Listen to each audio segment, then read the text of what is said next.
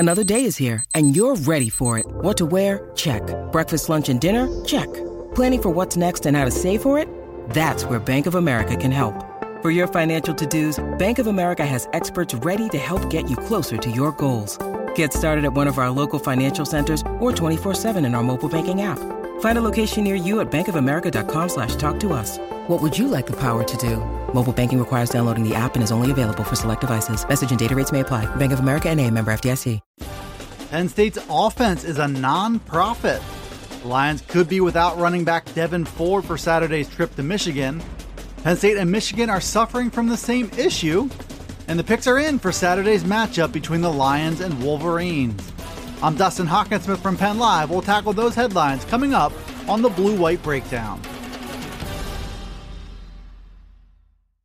Penn State's offense is a non-profit, according to ESPN analyst David Pollack.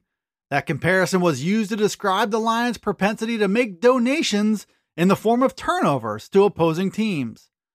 Pollack put it that way as he previewed this weekend's clash against Michigan, which he picked as a win for the Wolverines.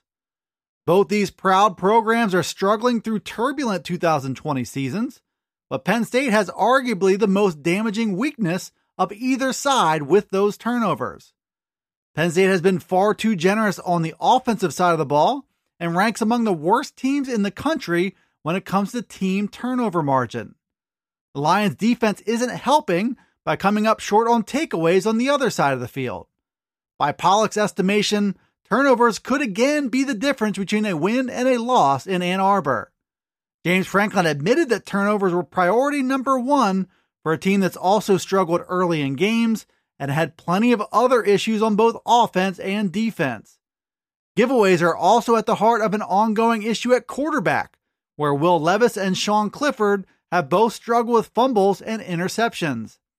But there's still hope that if the Lions can manage to cut down on turnovers, they can still snap out of this current funk and push for their first win of the 2020 season.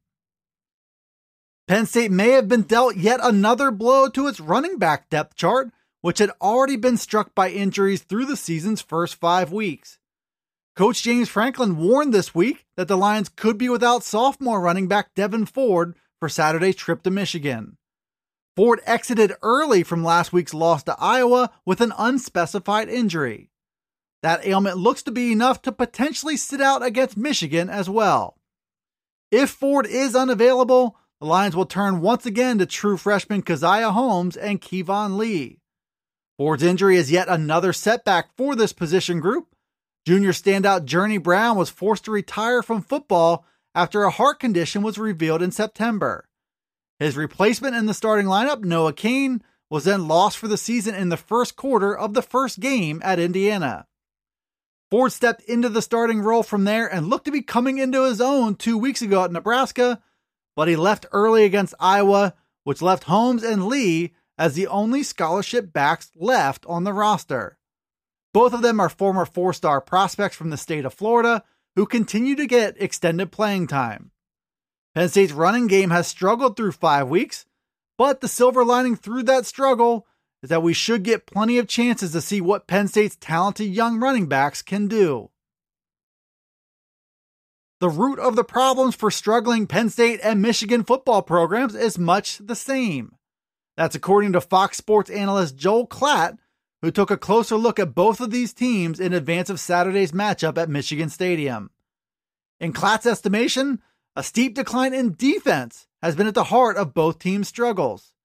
In Penn State's case, the Lions are 0-5, and they rank number 100 in the country in scoring defense. Michigan's right there with them. They're 2-3 and also ranked number 100 in scoring defense. Platt sees obvious reasons for Penn State's issues, the most glaring of which is the absence of Micah Parsons. The Lions lost perhaps the most impactful defensive player in the country as he opted out before the season began. Parsons' playmaking ability is noticeably lacking from a group that's struggling in most areas. Michigan's problem is more complicated, according to Klatt. The Wolverines simply don't have the personnel to run Don Brown's aggressive defensive scheme. Michigan's especially vulnerable at cornerback, which opens this defense up to big plays down the field. That hasn't exactly been Penn State's strong suit through the first 5 weeks of the season. So the question now becomes, which offense can best take advantage of the other defense's biggest weakness? The predictions are rolling in for Penn State's Week 6 trip to face Michigan in Ann Arbor, and they're unkind to a Lions team still looking for its first win of the 2020 season. PennLive staff and special guests all agree that the Wolverines would prevail in a matchup of two beaten-down Big Ten powers. The Wolverines are 2-3 and enter the weekend as a nearly field goal favorite to extend Penn State's misery by handing the Lions their sixth straight loss. Michigan has at least a few things going for it.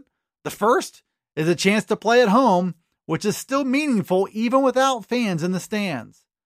The second is a hint of momentum coming off a triple overtime win at Rutgers. And the third is hope that they've found their answer at quarterback in redshirt freshman Cade McNamara. Those are all things that James Franklin and his Penn State team can't say as they remain winless and are still looking for answers at quarterback from either Will Levis or Sean Clifford.